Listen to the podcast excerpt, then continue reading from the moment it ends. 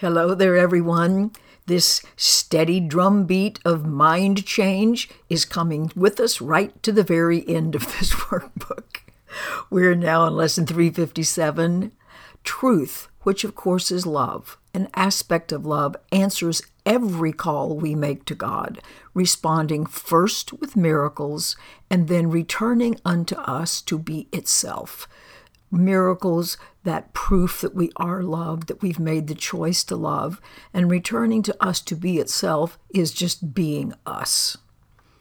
We're just relaxing our awareness back into our basic clear mind. Forgiveness, truth's reflection, tells me how to offer miracles and thus to escape the prison house in which I think I live your holy Son, every one of us, is pointed out to me as the light of the world, first in my brother and then in me. Your voice instructs me patiently to hear your word, to accept the love that's always pouring out to us, and to give as I receive that love.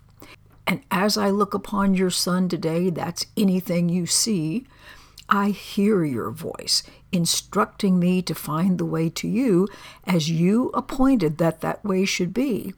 And what that way is, behold his sinlessness and be you healed. Behold another's light and brilliance and peace and right to be here and clarity, and you will realize you are looking at yourself. You indeed are the same.